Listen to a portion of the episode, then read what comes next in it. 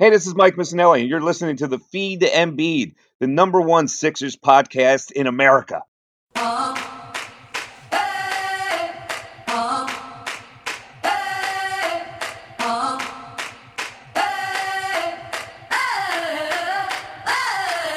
Yeah, 2 1 on his jersey, playing like he's number one. Best big in the league, and it's no debate. Booze from the haters, want him to the exit.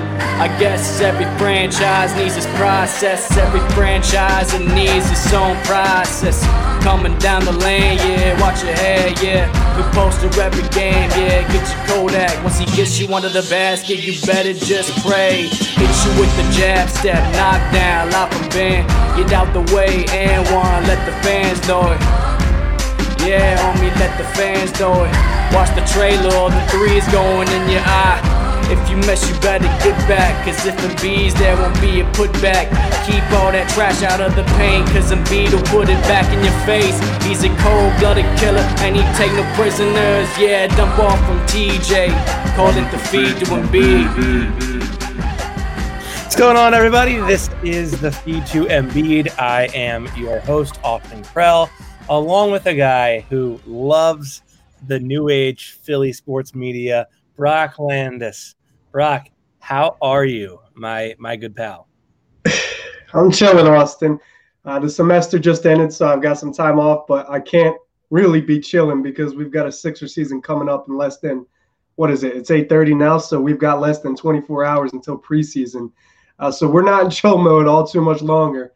We got to churn out the content. You know what that lifestyle is like. That's right. Yeah. What is that? What is that though? Is, is that a fresh cut? You you already know. You Yeah, already okay, know. I'm, Okay. I'm, uh, I, I'm moving to Florida uh, on Saturday, so we'll be we'll be broadcasting live from Florida for three months, and then uh, and then I'll be back here. So you know, I want to get a little, want to get a little bit of top top off. Well, you, you, you're going through a midlife crisis. You got to figure yourself out a little bit down in Florida. Yeah, exactly. You know, you know me. Um, so we have a lot to talk about today. Um, obviously, the Harden rumors continue to fly. As of this morning, the, the Yaron White Weitzman uh, says that Houston wants three first round picks plus Ben Simmons. We'll get into that later. Um, right now, let's top it off with the first preseason game of the season that begins tomorrow. Opens up, uh, I think, what is it, seven thirty p.m. Mhm. um, tomorrow uh, against the Celtics, and it will be in Philly. I believe Daniel Theis is out. He did not want to get basically beat up on by Embiid. He, he, he was enjoying his nice time off. Did not feel like coming back to an abrupt awakening like that. Yeah. Um, then Kemba Walker is going to be out for a while. But um, enough about enough about that. Let's let, let's just sort of discuss our expectations for that first game. And before we do that, um, wanted to welcome everybody to the show. We do have seven people uh, listening live right now, watching live. Keep commenting in the um, in the comment section. We always love engaging with you guys, and we'll be answering your questions. You know, responding to your comments and and and this, that, and the other um, throughout the throughout this episode. Be sure to subscribe to us on YouTube um, at the Painted Line. Subscribe to sub, subscribe to Brock, uh, his YouTube channel. Eh, What is it, Landis Brock or Brock Landis? Brock Landis. Brock Landis Landis. Mhm. And then make sure to make sure to subscribe to us on Apple Podcasts and SoundCloud, uh, wherever you get your plat- wherever you get your podcasts. We will be uh, posting them there. As always, make sure to give us a, a rating and a review, um, and we're always appreciative. Also, a, one last thing, another reminder: we now have a have a, uh, a podcast brand store. The link is in our Twitter bio at the feed to Embiid. Um, you can go there, buy your custom feed to the feed to Embiid products. Uh, we, we we we appreciate any any source of revenue we can get, of course. Um, now, no more advertising. We're gonna go to basketball now. Imagine that. Um, so preseason game one is tomorrow, and it sounds like Doc's lineup is going to be Joel, Tobias, Ben, uh, Seth, and Danny Green.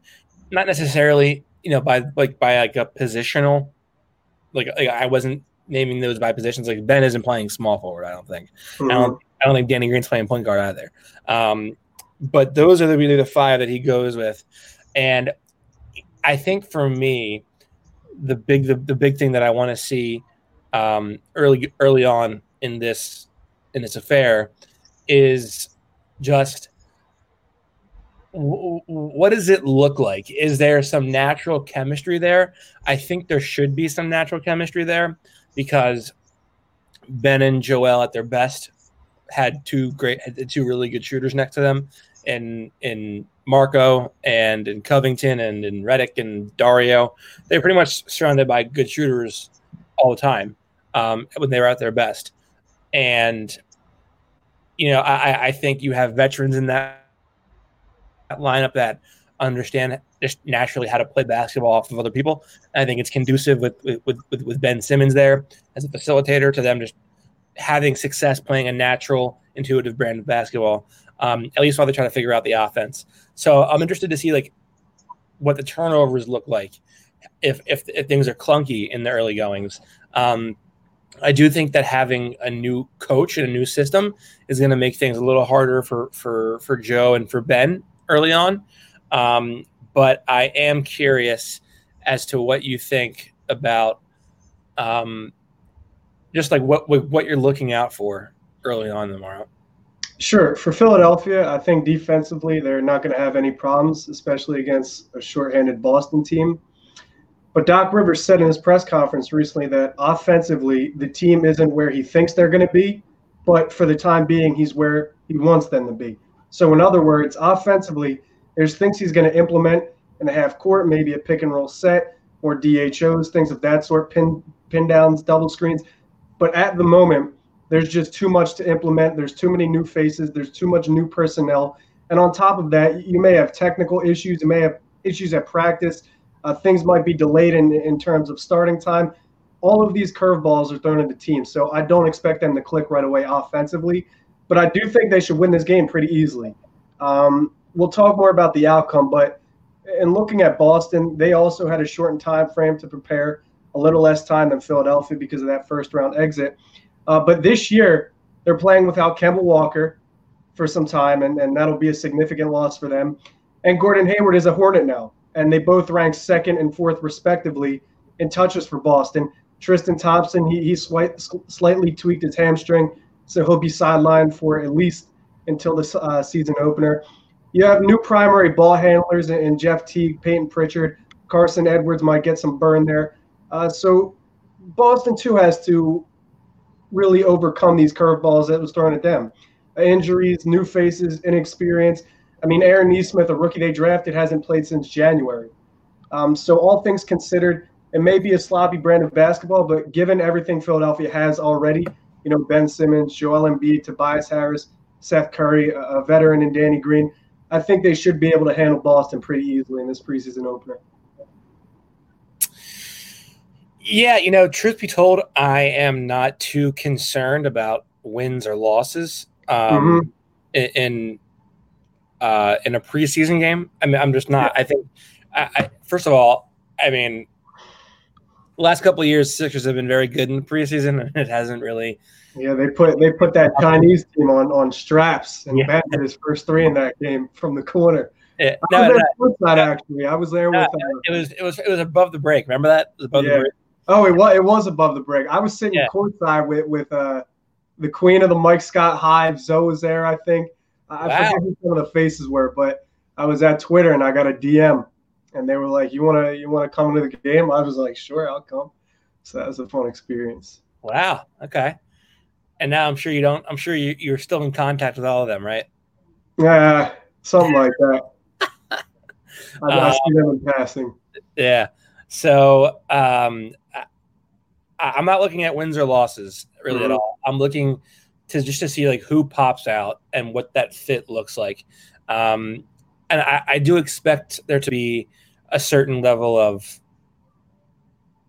I guess, high frequency turnover um, in both the half court setting and the full court setting, just because new coaching staff, new uh, system, a lot of different voices trying to sort of assimilate together into one, you know, one unit. Um, and I think you're gonna, they're going to just try to be pushing the pace a lot more, like they've said. They're trying to play that play fast pace. When you do that, you're more conducive. You're, you're more likely to make mistakes, and that happens turnovers. So I'm I'm kind of you know interested to see what those turnovers like, but I'm also interested to see like what does a Ben and Joel structured offense look like? Like what does it look like when the when there actually are plays there, or there's a system there that is that has principles to it, rather than just feeling out the game organically.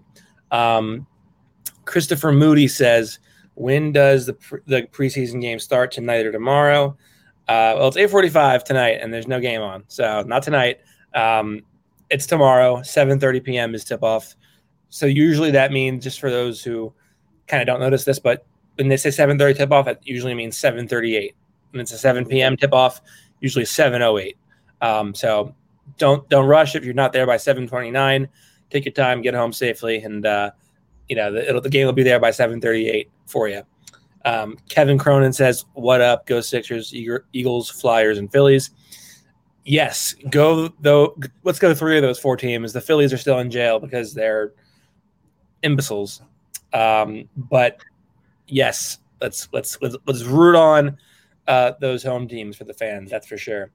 Um, Brock, so I, I, I keep thinking this like, is is this starting lineup something where it's like as cut and dry um or as Wait, you get a new haircut that your phone star's blowing up now the the florida the florida come on man they're they're all over you you're yeah. on it yeah something like that something like that um so when when you think of this team i think it's like an obvious what this what what what a starting lineup looks like. It's Danny. It's you know it's it's Danny. It's Seth. It's Ben. Tobias. Joel. Sure.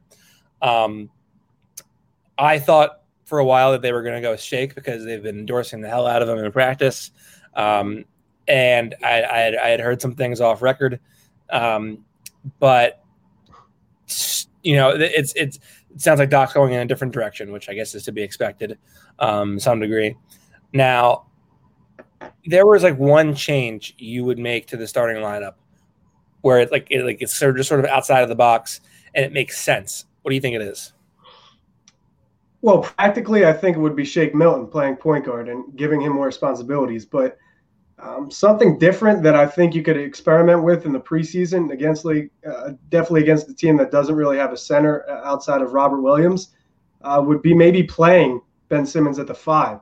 Um, you might not feature him in the starting lineup at the five, uh, but you could definitely anchor him at the center position in a lineup with five guys in it. And for Boston, they said th- th- this isn't really a starting five they're rolling out. This is an experimental phase. And I'd assume the same for Philadelphia. There's a lot for these guys to see, and you should always take preseason with a grain of salt. But I think for Philadelphia, you could really put Ben at the five and still maintain your defensive wing presence and still have a good interior defense because Ben He's 6'10. And like I said, Boston will be without a center. Uh, Robert Williams, sure, maybe Grant Williams could even slide down and play the five, but uh, there's no more Enes Kanter. There's no Tristan Thompson there. So maybe Ben could play the five. You could throw Terrence Ferguson on a wing. Danny Green can defend on the wing. Shake Milton, 6'5, 6'6. He could defend a point guard. And mind you, Boston doesn't really have a serviceable point guard for this game outside of Jeff Teague and Marcus Smart. So if Teague is the starting point guard for, for a lineup they feature, I can definitely think Philadelphia can uh, keep their perimeter defense intact while moving Ben Simmons to the five and seeing what that'll look like. They only did it one or two times last year, I think, namely against the Brooklyn Nets, and Ben did a pretty good job in that role. So maybe if you give him a different role, play him at the center position, see what it's like defensively, and maybe the, how the offense will run. Uh, that's something I, I would explore in, in the preseason where nothing matters. Okay, I'll tell you what I, what I would do. Um, I would say Tyrese Maxey. And I, I, know point guard, point guard. I think I think. I play a point guard. Um, okay. Just because I think I think like I, I trust Seth Curry as a ball handler. I do. Um, I don't think it's his natural skill necessarily. I but, but I think it's something that he's developed. Um, and obviously, Danny Green should never be dribbling a basketball. Um, I, I, think there's an interesting and, and, and, a, and a feasible line of thought that says, like, let's see what our first overall pick, or not not our first overall pick, our our, our, first round pick um, can do with the ball in his hands. Let's see what that offense looks like with with with with a shooting threat facilitating the mix, and let's see what that looks like. You know, like like what what Ben looks like off ball in this offense. Um, and I, I do believe that um, he can make things a little bit more interesting and more, I guess, um, unpredictable for the offense, a little bit more spicy. Mm-hmm. Um, and I, I think ultimately, whether it's this year, it's a year from now, two years from now, my guess is he's probably going to be a starter anyway. Mm-hmm. I, I, just, I just think he's a, he's built, he's, he, he, he's built different, as the as the kids say. Um, Why do you say that like you're not 24? What do you mean, as the kids say? Like, come on, you're a kid too. You're 24. I am not. I am. I am 24, going on like 74. I would say. Okay, you're an uh, old soul. Yeah, I'm an old. That, that's right. I'm an old soul. Okay. So I, I'd be curious just, just, just to see like what that looks like. Um, and I'm not saying that's something that I would like endorse long term, like make like force it to happen this season. Like this, this isn't the Markelle Fultz situation of two years ago, mm-hmm. where he's where he's clearly not worthy of starting, but he's starting. Um, but I just think that you you, you um, a guy that can change speed and be a menace in a half court and a pick and roll and sort of fillet defenses and, and sort of be knifing through things is kind of an interesting concept with this team and something that they really they, they've never really had a, a, a, a guard like that. Um, you could it could speed around the ball like a, like a Dinwiddie type. Um, I'm not saying you'd use him with like with like Dinwiddie's level of usage, but he's somebody that you put in a pick and roll, and it's kind of like you're not sure where he's where he's going to go. Well, the thing I said about Maxey, aside from how good he is in transition, is that his body control is phenomenal. Like in the pick and roll and the half court, he has really good body control. He's got a low center of gravity. He attacks with purpose. But the thing that really made him stand out in these pick and roll scenarios was his vision, his court vision in the half court, and how he could find his big. And this is in college. So he's unselfish in the pick and roll, and he led a lot of his centers to the spot to catch lobs or put them in a position where they can get a clean look at the basket. With a compliment like Dwight Howard, a compliment like Tony Bradley, or even if he is in the starting lineup like Joel Embiid, I think Maxey's going to thrive. Um, I've said this for three straight podcasts, but SGA, Gilgeous-Alexander and Landry Shamet, when he was traded to the uh, Clippers in his rookie season, both played over 20 minutes a game under Doc Rivers. If the talent is there for both him or Isaiah Joe, Tyrese Maxey and Isaiah Joe will have minutes. Doc Rivers will produce minutes. I think Maxey is most definitely a steal for where Philadelphia got him. And I, I really think it's going to be interesting to see is he a primary ball handler in the half court? Is he a complement off ball ball handler to Ben Simmons? Uh, is he going to improve his three point jump shot? There's a lot to be seen. But when I watch Maxey on tape, I love him. His first step is the one thing above all that I notice on tape it's just incredible. He just blows by opponents. And this first step, it's so hard to guard. Now, this was at the college level, so you want to see how that translates to the second level, the NBA professional level. But at the same time, if he could utilize that quick first step, he's going to be such a huge addition for Philadelphia and a half court and in transition, too. Yeah, for sure. Joey D says, Brock, I'm digging the hat, boss. Sir, thank you. Is that our is that our boy Joey? I think it is. Okay. Joey. You, you, never, you never really know what Joey looks like, like like modern Joey looks like until you see him on a live pod. Like you, because like he has he has the the, the, in, the infant uh, avatar, and then he has um, you know like this going on. You just never. He's kind of an enigma in a sense. He's a low uh, profile. I like that. That's, yeah. that's, how, that's how we should keep it. Whereas me, he, I mean, you recognize my mug immediately. Uh, you know, I, I, I, don't know, man. That that Twitter profile picture was sus for a while until you changed it. You you can't be saying that's what the kids say and have a Twitter profile picture that you took when you were 18, uh, a LinkedIn headshot at Villanova. I took that when I was like I think 20. Oh, two yeah. years. So you were still at Nova. Yeah, no, I was I was a sophomore. Um, yeah. Uh, You're more productive than I was as a sophomore. I'll say that. No, I wasn't. Trust me. uh, Kevin Cronin says, "What do you think the Phillies will do this winter to free agents they will sign or trades they will make?" It's the wrong uh, podcast, big dog. Oh man, uh, it's the wrong pod. I'm repping my city. How many hours you got? I, I, I, kind of, I, I, am kind of more confident that um that are going to resign Realmuto, uh, just because like just because like the, the, the Mets opted to to go for a much cheaper option, and it isn't like they overset the market; they underset it. So now it's like Realmuto probably Realmuto probably gets like what uh, twenty mil per year, which I mean mm-hmm. it's still a lot of money, but I mean I, I don't see how Middleton doesn't go out and sign him. I mean, well, you bring in Dave Dombrowski, and everybody's complaining that he's a win now guy, and the moves he's going to make are, are all win now moves, and he's going to deplete the farm system. But my counterpoint is that you haven't had a farm system in eight years, ten years, so there, there's nothing to deplete there. You, you go for win now moves. That's what the goal of the organization is.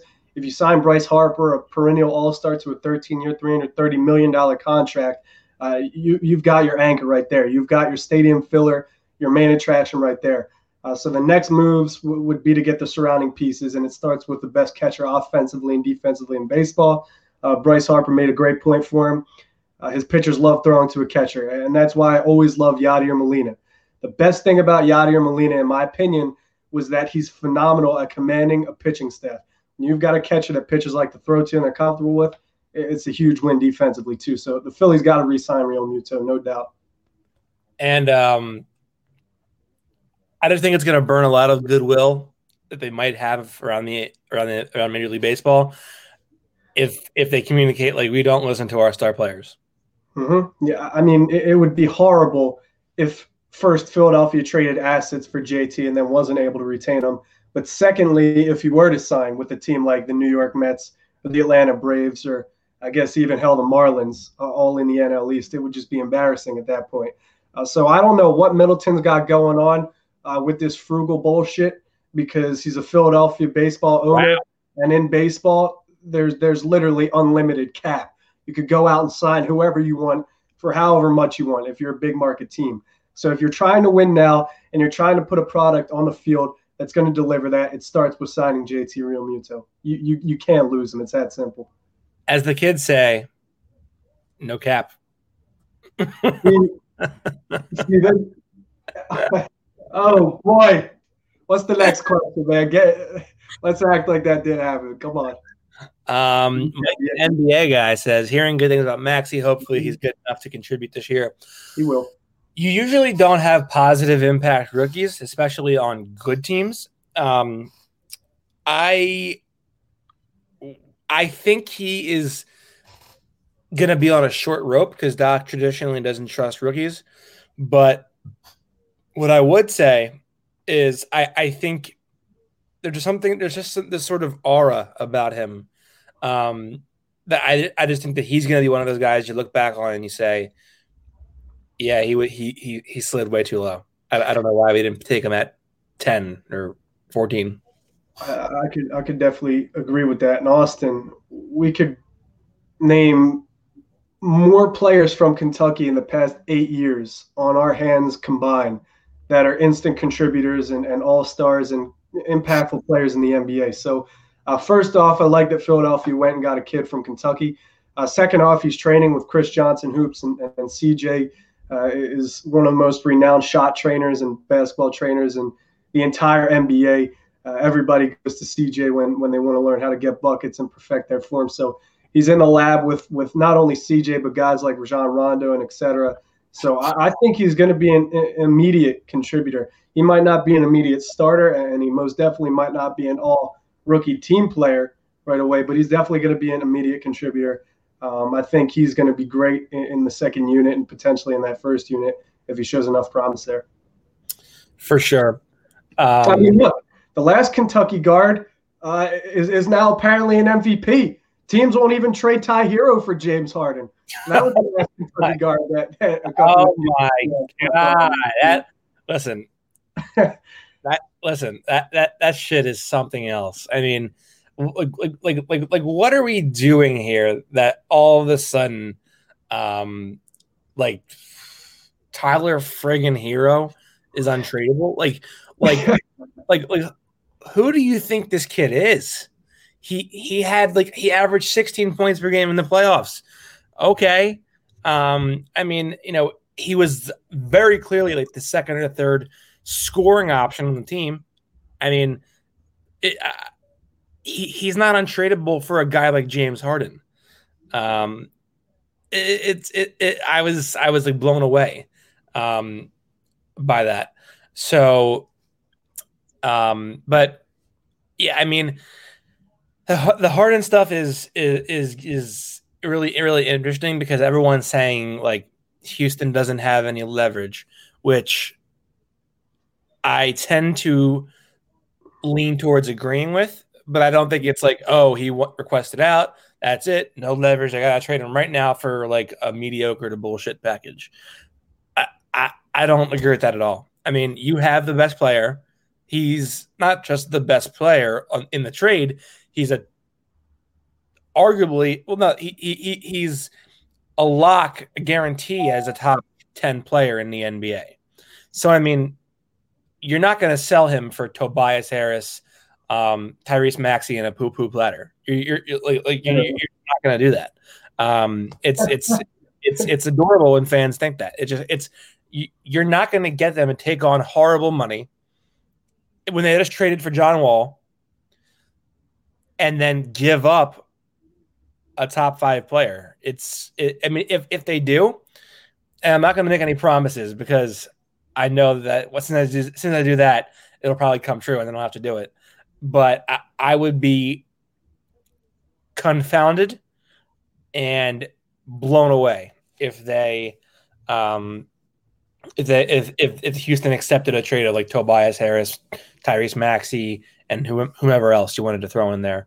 Um, but I do agree. I think the trade is far off. Morey's move so far seem committed as a current nucleus would have to upset quite a few pieces to crowbar Harden in. And I'll tell you this, I, I don't think they're gonna wait like a month before they say like, okay, it's it's not working, then pull a plug. Like, no, they, they they've spoken about um they've they've spoken about like, hey, let's give this time. Let's see what this looks like. Let's collect a lot of data and make it and make a decision. We'll make an informed decision that's not going to be a month's worth of, of, of, data for them to make a decision on. And that's a pretty significant, that isn't, that isn't like, who do you trade for to get the eighth guy on the bench? That's okay. Do we trade a top 20 player with five years of control left for a guy who is 31, clearly high maintenance and um, has, and, and you know, just two years of control left. It doesn't matter if one's a top five player or a top 20 player. That's that's in a vacuum, sure. It's not as simple as that, I don't think, because here's what happens. And and, and I, I kind of came to this this conclusion on on Friday night. I remember I was thinking about this a lot. Obviously, we we both agree that trading for James Harden probably raises the Sixers ceiling and increases their chances of winning a title, right? Yeah. Is Philadelphia a market that is particularly patient? Hell no, absolutely not. So the Eagles won the Super Bowl two years ago, right? Mm-hmm. And they won the Super Bowl two years ago. We or three years ago. We are now. It it, it hasn't even been five years. It's been three years. It, literally, there are key pieces from that team that are still on the roster and are on our signed to the roster for you know years to come. Mm-hmm. So it's that fresh, and the city is already up in arms about it, about, about the team.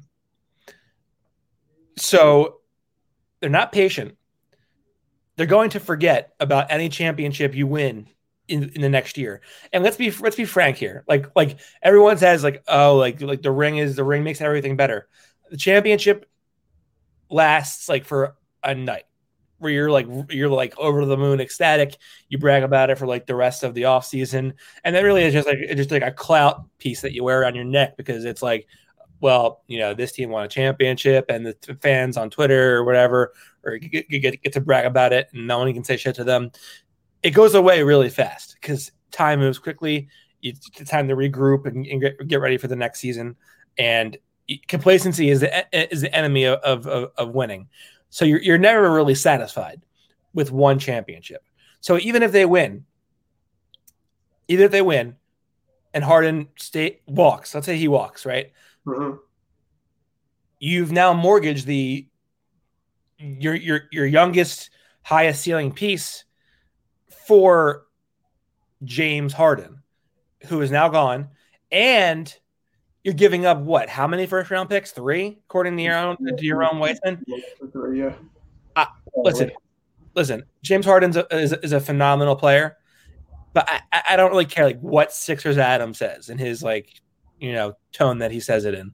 Um, I, I, don't really care what, what Spike Eskin says or how, how often he wants to subtweet um, Ben Simmons about like jump shooting and whatnot. It's it's not an easy decision. It's not as cut and dry as James Harden is better right now, and therefore got trade James Harden. I think there. I, I think it's a decision where you ultimately say, in this regime, with Joel Embiid as your best player, with with, with operating in the belief that you have a three year window. Yeah, maybe it's a maybe it's a it's it's a trade you got to make. It's a hard pill to swallow, but maybe it's just, maybe it's a trade you got to make. But I'm damn sure not giving up three first round picks for him. I mean, you you, you can't do that.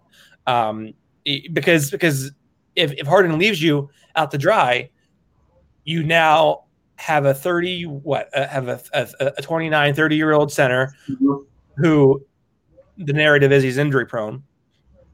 And then you have Tyrese Maxey. And then what are your what are your other assets besides that? You don't really have any other assets besides that. Tobias Harris is a negative asset. Um, I, I mean uh, Matisse Thybulle's nice Shake Milton's nice you're basically on the verge of a rebuild with the with a piece that is 29 and isn't going to have much value in the market because he's injury prone. And people are scared of paying big for a guy that is seven foot, whatever, and is injury prone. That's just the cold, hard truth of the matter. This is not an easy trade to make. This is not a this is not a blank, oh, done. Like goodbye, Ben. Like I'll drive you to the airport. That's not eh, the fans can't think that way. It's not as simple as that. You have to think a little further. And I think if I'm the one making the decision, I'm going to say no. I'm going to say no. You don't trade for James Harden, uh, and, I don't think it's an easy decision to come to. And I think I could be swayed in, in a bunch of different directions on this, and you know maybe my answer is different tomorrow. But I just feel like right now, two years of control. He's obviously reckless. He's out partying in Vegas up until this week in the middle of the COVID of, of a pandemic, um, putting his teammates at risk and, and, and whatnot. Um, I don't know what the chemistry looks like with Embiid. I, I don't know how he fits into a Doc Rivers system. And I'll tell you this whoever he goes to, Sixers or not, it's not going to be the heart the Harden show there. It's going to be like you're going to buy into what we want to do. That was a that that that that was Houston's that was Houston's game. Clearly didn't work. Um, we're going to do it our way, um, and you can be a part of it, and, and we can win a title, or you can hold us back. Um, well, listen, Kobe Bryant said until James Harden alters his game style, he's never going to win a championship. So, to your final point, I agree. If he wants to win a championship, especially in the Western Conference, he's going to have to alter his game style. Uh, now, in part, it was due to Mike D'Antoni, and that's something that Mike, the NBA guy, commented. Uh, he completely enabled James Harden in this system, but at the same time, if you've got a guy that isolates more often than 29 other teams in the NBA, you need to alter your game style if you haven't won doing that already. Um, a second point I'd like to make, Austin, is that I'd be hypocritical if I got on a podcast last week and talked about the the hypocrisy in sports media and the, the treatment of athletes and inaccurate portrayals and false narratives. I would be such a hypocrite to say that I believe wholeheartedly all of these James Harden rumors. Now, some of them I think are true, but at the same time, it's really difficult for me to come to a decision here on what James Harden truly wants to do because I'm not speaking to James Harden and I'm not speaking to anybody in his camp. Because of that, I don't know what's getting leaked to who. I don't know who's making what up for views, and, I really don't know where his head is at. If I'm James Harden and he really wants out of Houston, he doesn't think he could win in the West, he wants to go East, sure. But I don't know that. So right now, I think it's a lot of smoke screening. I think there's a lot of reports coming out from Houston's behalf. I think there's a lot of reports coming from third parties that, that may not actually have an understanding of the situation. So because I don't know what James Harden is thinking, I really can't tell you what's going on with leverage or, or any of these reports based on what Houston wants. Uh, but what I will say, I don't need any source to confirm this, is that Philadelphia is not trading Ben, ben Simmons this season. He is not going anywhere this season. And I don't need any third party source to confirm that. Okay.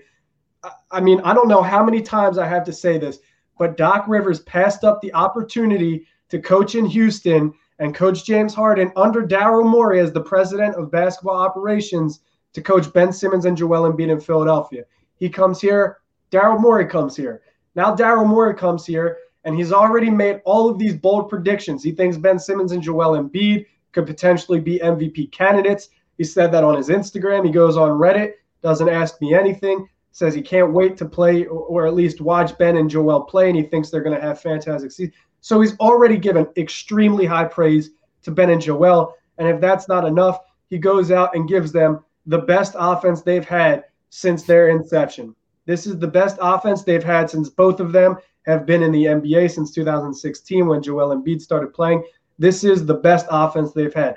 They've got Seth Curry, who, who's one of the best players that does what he does in the NBA uh, and rightfully so, one of the best three point shooters in the NBA. Danny Green, too, one of the best at what he does. You've got Dwight, uh, the first proper center to back up Joel Embiid in recent history. So every move the Sixers have made this offseason has completely catered to the duo of Ben Simmons and Joel Embiid. There would be absolutely no way that Ben Simmons gets traded this season. And more specifically, for a guy like James Harden, Austin, who you just said, you could argue is reckless, partying in a pandemic, not showing up to practice. The dude has to take six consecutive COVID tests before he could go out and ball, right? So so there's that flight risk. There's just too many options right now for Philadelphia to go and trade Ben Simmons for James Harden, right? You can still build the nucleus around Ben and Joel. Yeah. If this doesn't work, you can still give them another coach. There's still time. I mean, they're both under 26 years old. They're both under contract for the next three seasons at least. So there's still time to make things work. You don't have to blow it up right now. And and Austin, I just don't need any source to confirm this. I don't think Philadelphia is trading Ben Simmons this season. Okay. I agree. Um,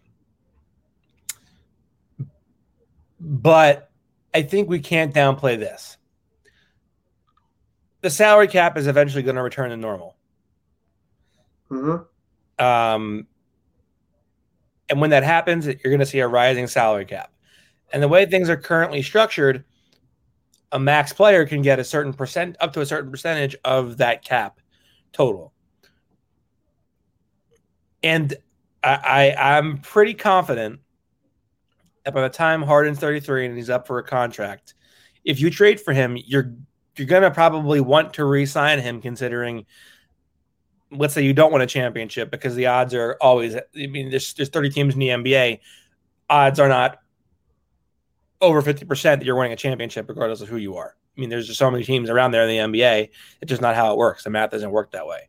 Um, they might be a favorite to win it but they, it's not a lock by any stretch. Um, if you trade for James Harden, you're going to give up a lot of assets. You're going to want to probably re-sign him by the time he's ready for a new contract, that probably looks like 48 to 55 million per year over four or five years. Are right you, now, it's at I think like 46 right now. So that's that's like a two three million dollar increase on, a, right. on an annual basis. Right. So are you prepared to give a 33 year old guy 48 to 55 million dollars per year? in a salary capped world? I, I don't, I don't, I don't know that the answer is necessarily no because of how good he is, but I don't think it's an easy question to answer at all. especially in this market. In Minnesota or in Portland or in Orlando or wherever, when you when you're all under the same scale as in, in, a, in a, salary cap, um, the the answer is probably yes, um, because you can live with the down you you you you can live with the downfall of that if you accomplish that main goal in, in those in those markets. That's not how it works in Philly. That's not how it works in Philly. You, you, it's two or three years, and then the fans want more. And, and you're going to have to sign Joe too. Joe, Joe's going to need a second contract by that time as well. And if you oh. look at anything that's been going on in, in, in a year where the salary cap has taken a hit, every player that, that's under 26 with potential got a max contract. Jayson Tatum, Brandon Ingram, Donovan Mitchell, every player under 26 with, with the potential that Joe and Ben have got a max contract. AD is on his second contract, and he basically got the max. LeBron just got a huge contract. So Joe and Ben have incentive to keep playing hard. They already got their max contract, but if they continue to dominate and continue to play good basketball, they're due for another massive contract. Can Philadelphia afford to pay here? You get one more year, $40 million, the most expensive year on Tobias' contract is his final year. So you've got a final year paying Tobias 40 mil. You're probably going to have to give Joe another max level extension. Are you prepared to pay Harden if you trade Ben and your future, you mortgage your future assets, 48, like you said, $50 million at 33 years old? Absolutely not. And then at that point, you couldn't have traded Ben in three firsts for him. So logically, I just don't think any trade uh, with Ben Simmons for for James Harden makes sense, and that's just my personal opinion. And that isn't to say that I wouldn't trade Ben Simmons or that like like I'm a journalist fanboying for for Ben Simmons. I'm not. I would trade Ben Simmons for um like Zach LaVine. I would trade Ben Simmons.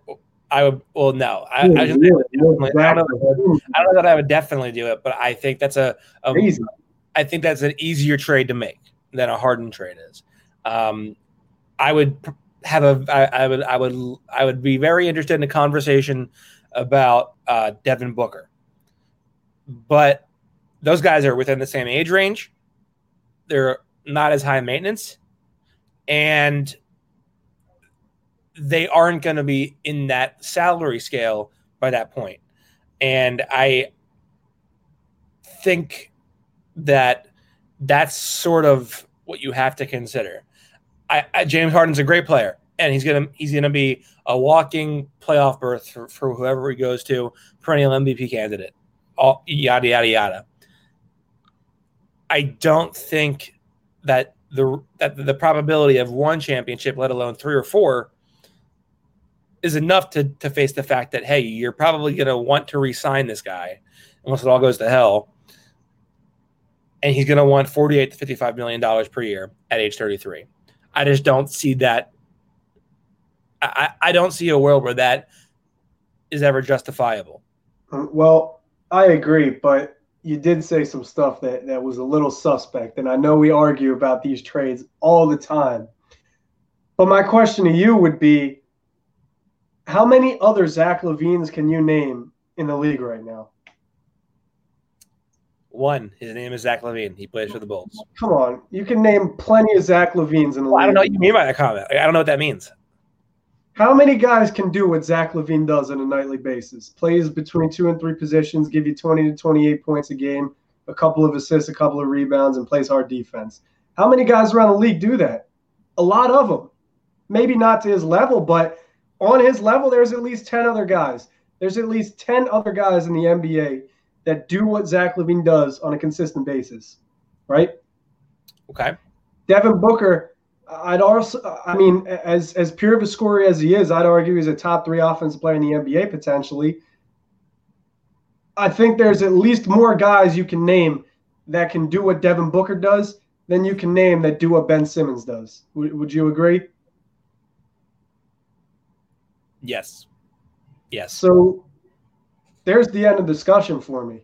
I'm not trading Ben Simmons for Zach LaVine. I'm not trading Ben Simmons for Devin Booker. I mean, the kid is 24 years old. He already plays some of the best defense in the entire NBA.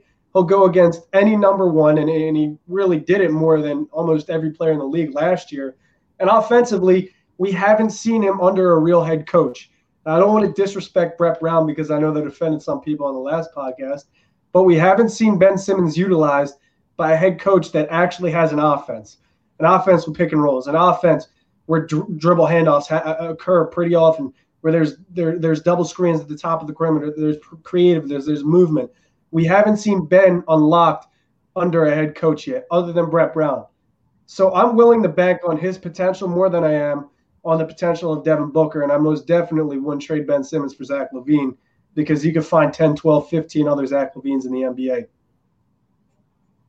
And I'm a Zach LaVine fan.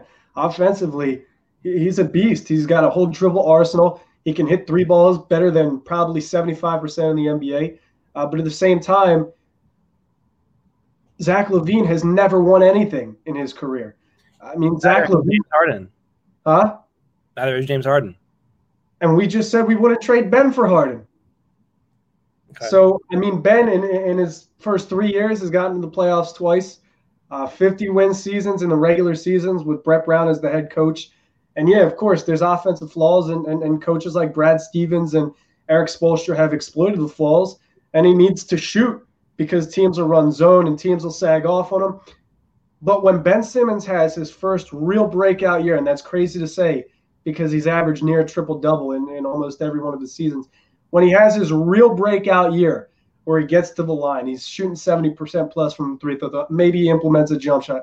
When he has that year, we're going to be talking about Ben Simmons completely differently than we are right now. And in my opinion, that year is coming soon. You give him a head coach you unlock him with some some some weapons around him that that kind of optimizes talent.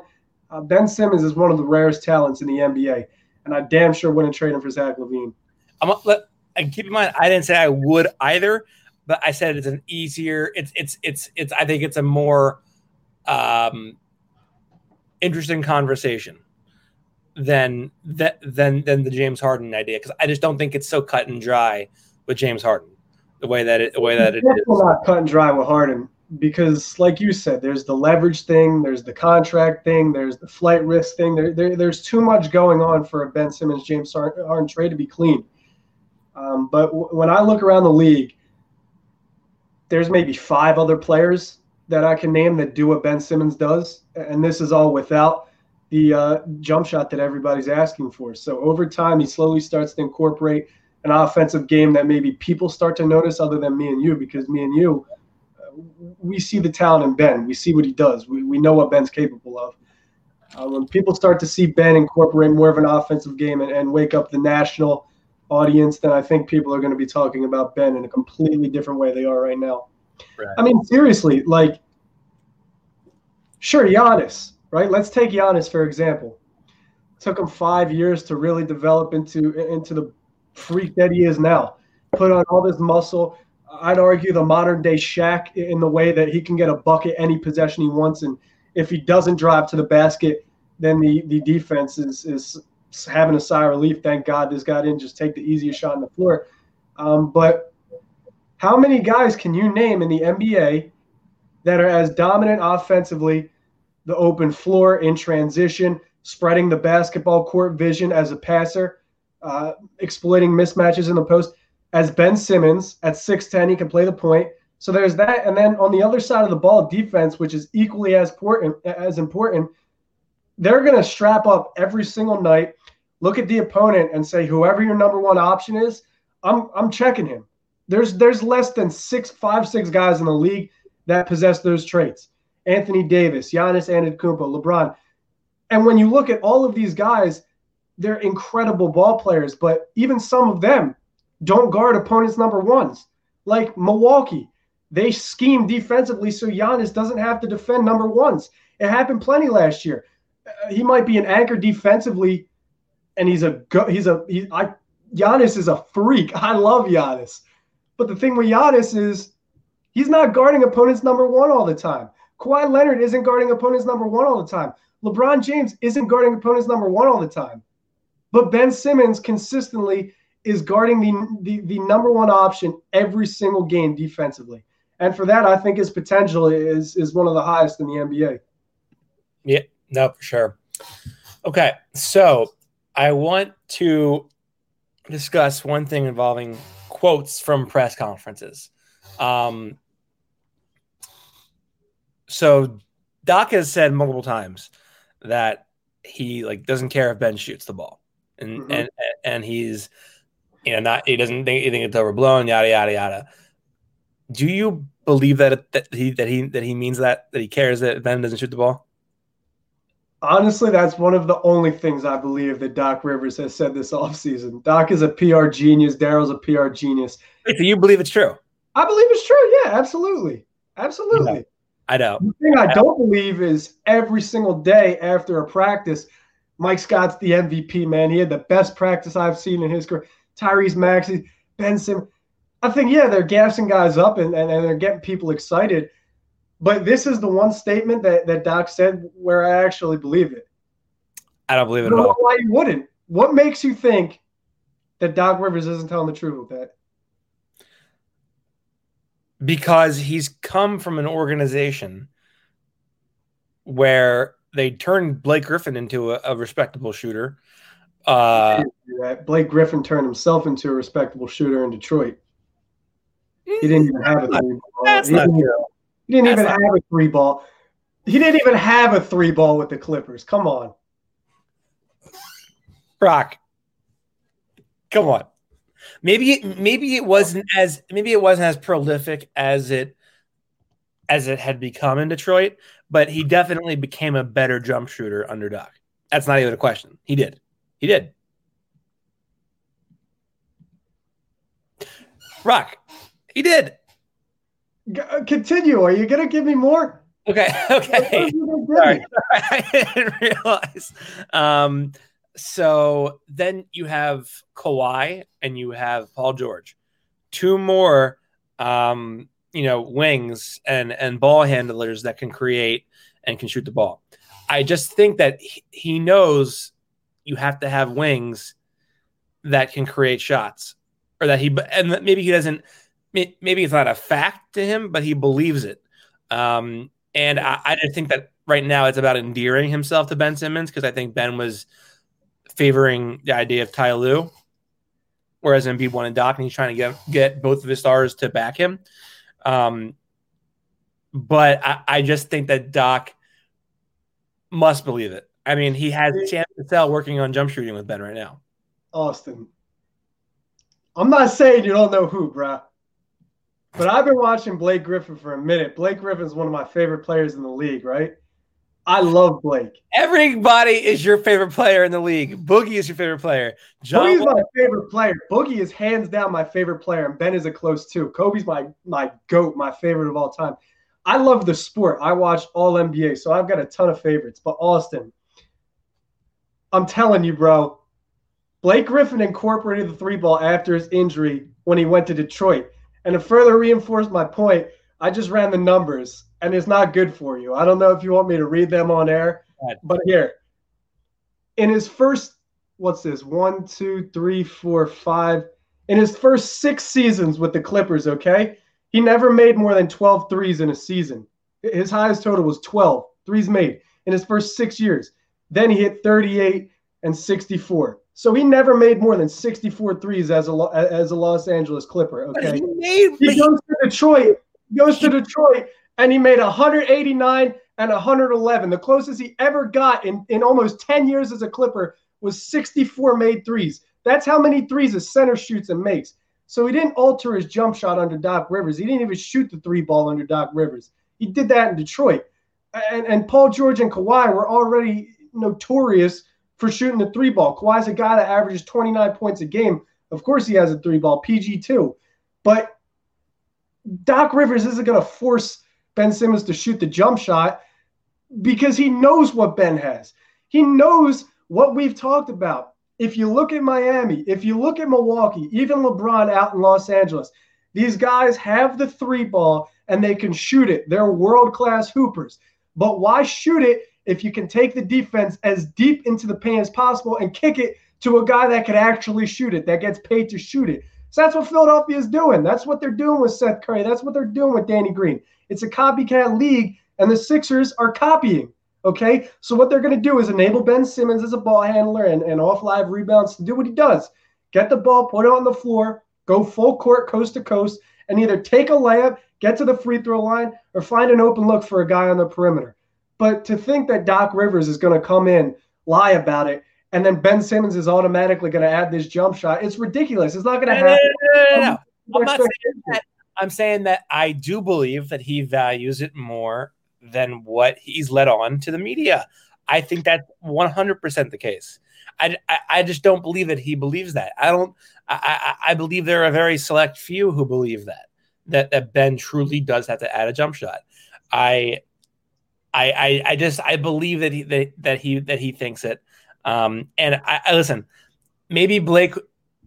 I'll admit that. I, yeah, maybe I was wrong. I ran my years together with with Blake, but there's no way you can read those numbers and tell me that he wasn't an improved jump shooter Austin. over his time with the Clippers. He made less than 64 threes in almost 10 years. the trajectory went up. He actually went from 12 to 38 to 64. That's improvement. What is that? 40 more threes a season? He made 111 a season and almost 200 in Detroit. Rock. But it's still tangible improvement. He attempted them. 30 more threes a season. Yeah, of course it's tangible improvement, but it's not enough to say, yeah, this guy improved drastically as a shooter in Los Angeles. He, he went from 12 to 38, which is what, 14, 20 more threes a season, then from 38 to 60. Like, if he went from 34 to 111, sure, absolutely. But he never made more than 65 threes a season. He was never a shooter in Los Angeles. It was in Detroit where he altered his game. Talking about a guy who we can't, who, who, who, who the Sixers cannot get. What? What? We- they can't get. They can't get Ben to shoot what more than six in a season. What? Six threes in a season. So anything, any He step might be able to get him to shoot six threes a Any- season. That's not any any- different than what's happened for the past three years. listen, anything that they can get will be a step up from from, from Ben Simmons. Again, do I think he has to become a shooter? No, I've advocated that for, for that for years. I don't think he has to become a shooter. But I I as I don't I don't know if I'm using this right. As the kids say, I call cap on Doc Rivers for that. Of I can't believe that of everything Doc Rivers has said this offseason, that Furkan Korkmaz blew him away and Furkan's got a big role. And That's Mike, perfectly- I think that's of everything. Doc has said, you chose that not to believe it. That he said, listen, Ben's our guy. I'm committing to Ben. I know what Ben has. If he doesn't shoot, I'm not too worried about it. I'm not saying that he doesn't believe in Ben Simmons. I know, but I'm saying of everything he said, that's what you chose not to believe. Yeah, I just don't believe it's the case. See, uh, that's where I'm losing you. Like Doc, Doc coached Rajon Rondo, and Doc didn't have a problem with what Rondo did, Well, that's a good point. But it's also a different era of basketball. I guess. But he also coached DeAndre and Blake Griffin, and and, and he utilized them. But the, the difference between Ben Simmons and the people I just named is that Ben Simmons is a hybrid of Rajon Rondo and Blake Griffin in one. If you take what Rajon Rondo does as a playmaker, a ball handler, and a passer, and combine it with Blake Griffin's height and his athleticism, you've got a 6'10 Ben Simmons right there. Yeah, yeah, okay. Why don't you show the comments in support of me? Uh, Were there, were there any? Oh, there were. Okay, yes. Oh, wait. Um, let's see. Facts. He did turn himself into a shooter with Detroit. yeah, we, we got a real we got somebody that watches the whole NBA. But Tim Guys did this too. Paul George is overrated with the Thunder, and he's not on Ben Simmons' level. That's where you're going with it. I don't know. You said that though. You were the one that. That's not what. You, you out brought up here. Paul George. I didn't bring him up. Yeah, You, you brought up Paul You George. are, you are capping, my friend. You brought up Paul George. This is no okay. This is no. I don't know. No, no, no, no. The rookie, the Brock is Brock is smart. He is smart. He's wrong here. I think you're very wrong. He watches the entire NBA. Austin Krell doesn't. That's the difference here. What- what? I'm sitting here on my weekends watching preseason Uh, games. the thing, Austin, the thing that the, the thing that I mean, sure, yeah, you watch basketball. Obviously, I'm exaggerating, but the thing that that you're losing here on is that you're you're you're using terms too technically. So yeah, you can look at well, Blake Griffin went from 12 threes to 64. Of course, that's a shooting improvement. Doc Rivers was his coach for the first six seasons where Blake didn't make more than 12 threes in a season. Okay. Blake slowly incorporates the J. He makes 34. He made 68. Doc is still the coach. That's fine, right? But that's nothing compared to making 111 and almost 200 in the next two seasons on a different team. That indicates to me he didn't shoot the three ball in Los Angeles. He didn't have to shoot the three ball in Los Angeles. It wasn't a priority in Los Angeles. And he didn't do it if he only made 64 in a season. He didn't do it. That's how many a center makes, a backup center makes in the NBA now. But the fact that he made 100 plus in his first season after the Clippers, and then he made almost 200 in the season after that, the jump from 111 and 200 compared to 12 to 34 is a way completely different jump than from 34 to 68. It, it, it's monumentally different. So, I mean, Blake Griffin is a three ball shooter. He's a world class hooper. But that didn't happen in Los Angeles under Doc. I'm just telling you, you, you can watch. It happened in Detroit. Justin says, um, you got to be more technical, Krell. Come on, man. Listen, our, our rookie is getting on my last nerves. We we, we, we gotta we gotta have a, a, an initiation. Brock, what do you think of Jalen Hurts? What do I think of Jalen Hurts? It depends who's watching. I, don't want to get uh, I don't want to get numb, Ken. I like Jalen Hurts, man. This is coming from a guy that's never really liked Carson Wentz. Uh, my dad and I both have never really liked Carson Wentz. I don't have an, an agenda against him. I just don't think he, he's he's a coachable player. I don't know if he's a likable player. Uh, there's always been these reports uh, coming from Eagles players in the locker room, and although they're conflicting sometimes, uh, there, there's just plenty of stuff that I that I, have thought were red flags throughout his career. Uh, coach is complaining that that he's not receptive in practice. Coach is complaining and wants to implement his own style. Players complaining. I just never thought he was a coachable player. Uh, the, the the Eagles are so far in a hole right now with his money. It's not even funny. Um, but I like Jalen Hurts. I think he's he's a dual threat quarterback, and from what I saw, he's an accurate passer. Uh, he could use his legs to wheel out a first down better than I think Wentz could right now. Uh, so I'm all for it. Uh, I mean, if they're going to commit to him for the rest of the season, sure, but just commit to it, right? You're not making the playoffs. I mean, I guess they're in the NFC East, so you never know. But I think a draft pick would be more valuable than than the team around right now. Um, so if you're if you're not going to make the playoffs, just commit. He's Brock Landis. I am Austin Krell. You can find him on Twitter at Landis Brock. You can find me on Twitter at NBA Krell. Brock, any parting shots? No parting shots for me. None tonight, man. None tonight. I think um, my good people on Twitter have noticed what I've been what I've been kind of saying with my children out there. Um, people are taking notice of that. I, I, don't have any children. I'm only 20 years old. Um, but Austin, you know what I'm talking about. I do. There's been some. There's been some. Co- there's been some content th- thievery out there from from Brock Fields. This was mm. um, for sure. He is Brock Landis. I am Austin Krell. We might be back in the next couple of days to talk about Sixers preseason game.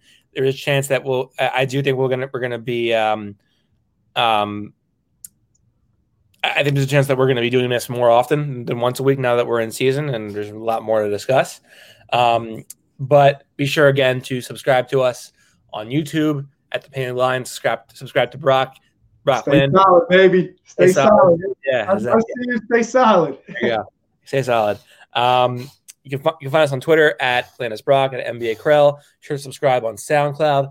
Uh, Brock, I applied to get a SoundCloud verified, so maybe we'll be getting our, our badge next week. I'll have to get the, the rainbow colored dreads. I'll have to grow some out, get some face tats. We're going to be SoundCloud verified. Um, and you can find us on on Apple Pods as well.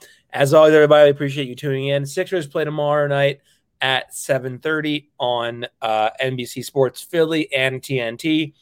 I will be either covering the game um, in, not in person, but either via Zoom. I'll sure I'll certainly have my um, my instant reactions to the game available online. It is the work of a beat writer, I might add. As always, thank you for tuning in, everybody. Have a good night. Do you like shotgunning beer? Do you want to increase your shotgunning time at parties? Check out my boys at the King Cobra. King Cobra is a shotgunning tool that makes the perfect shotgunning hole under a second. There's also a tab puller, vent puncher, and all fits on a keychain. For more information about the King Cobra, check them out at the King Cobra Co. That's the King Cobra Co. on Instagram, and Cobra is spelled with a K. For 10% discount on all products, enter the code Trust the Cobra 10, all caps, all one word. Pick up yours today.